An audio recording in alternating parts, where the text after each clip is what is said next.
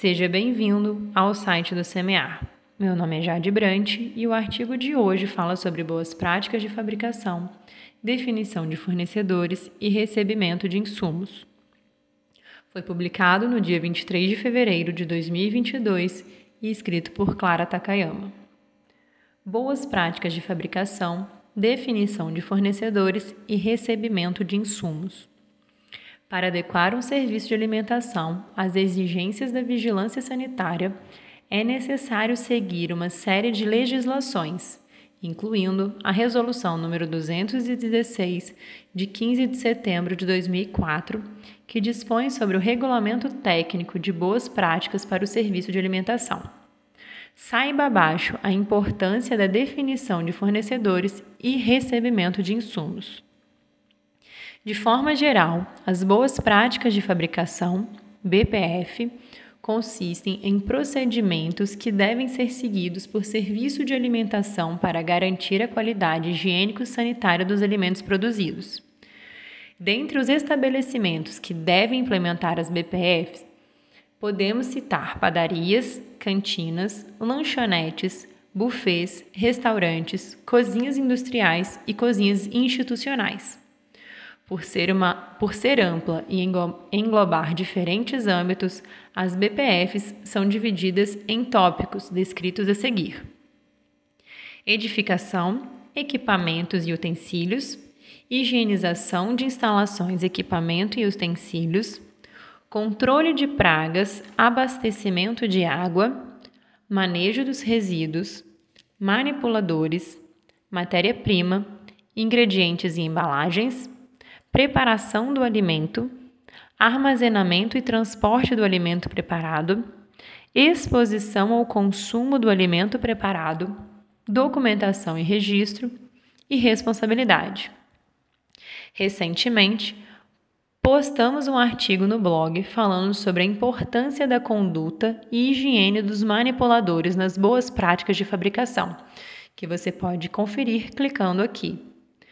Mas dessa vez, o foco, foco do nosso artigo será a definição de fornecedores e o recebimento de insumos, os quais abrangem matérias-primas, ingredientes e embalagens utilizadas no preparo da refeição e produto. Por que eu preciso definir critérios para os meus fornecedores?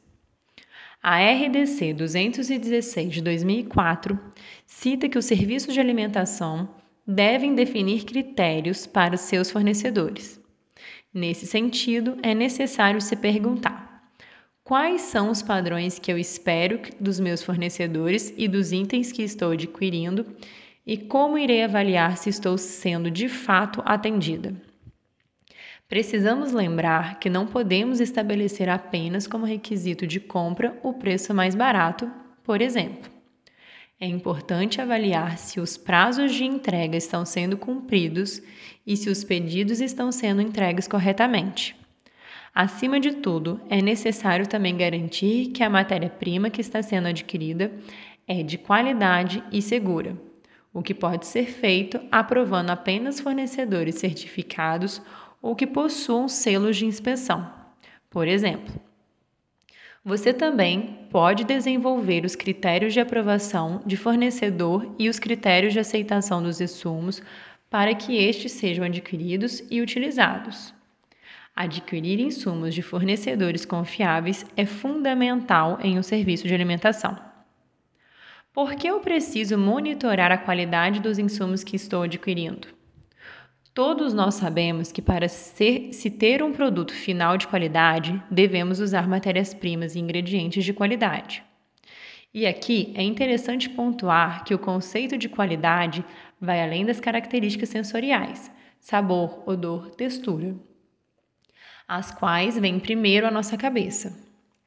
Você por acaso já parou para pensar na qualidade microbiológica dos ingredientes ou embalagens que você está adquirindo para o seu serviço de alimentação? Para além disso, você compreende a importância que a etapa de recebimento de insumos possui na garantia da qualidade microbiológica do seu produto final?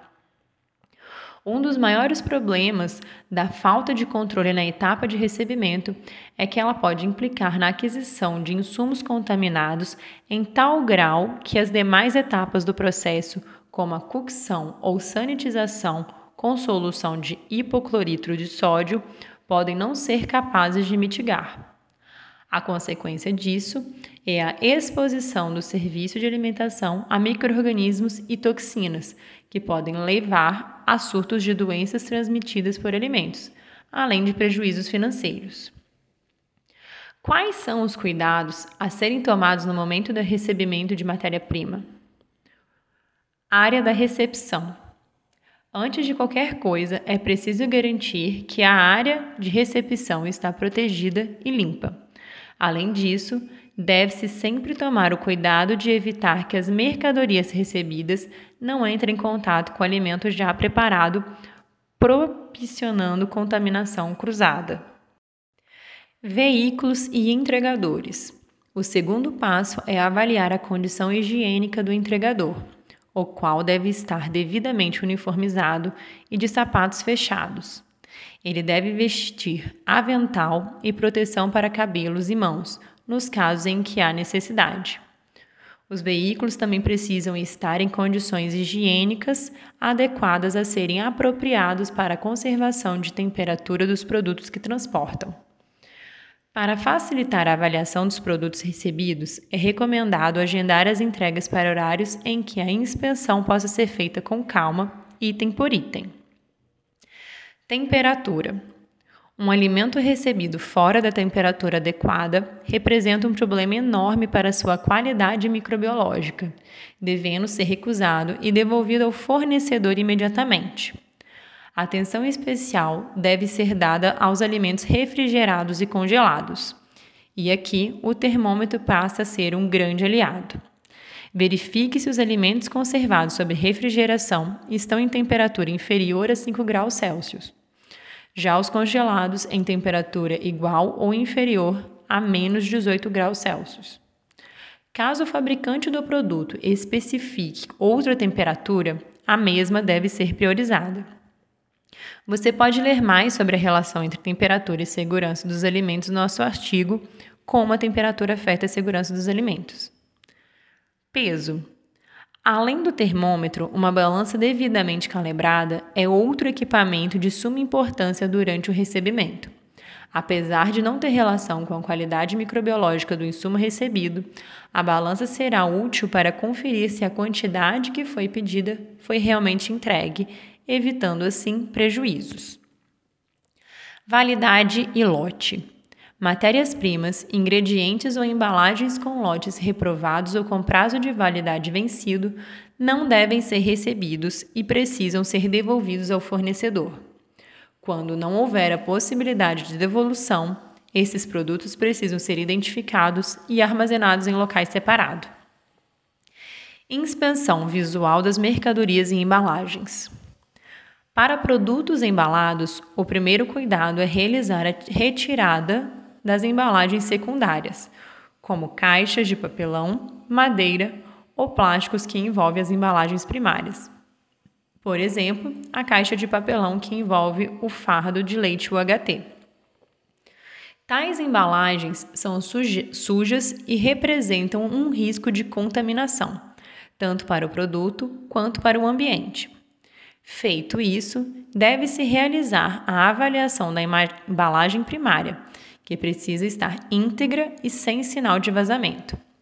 Latas enferrujadas, amassadas ou com sinais de estufamento devem ser recusadas, e o mesmo vale para vidros, que não podem estar rachados ou com vazamentos na tampa.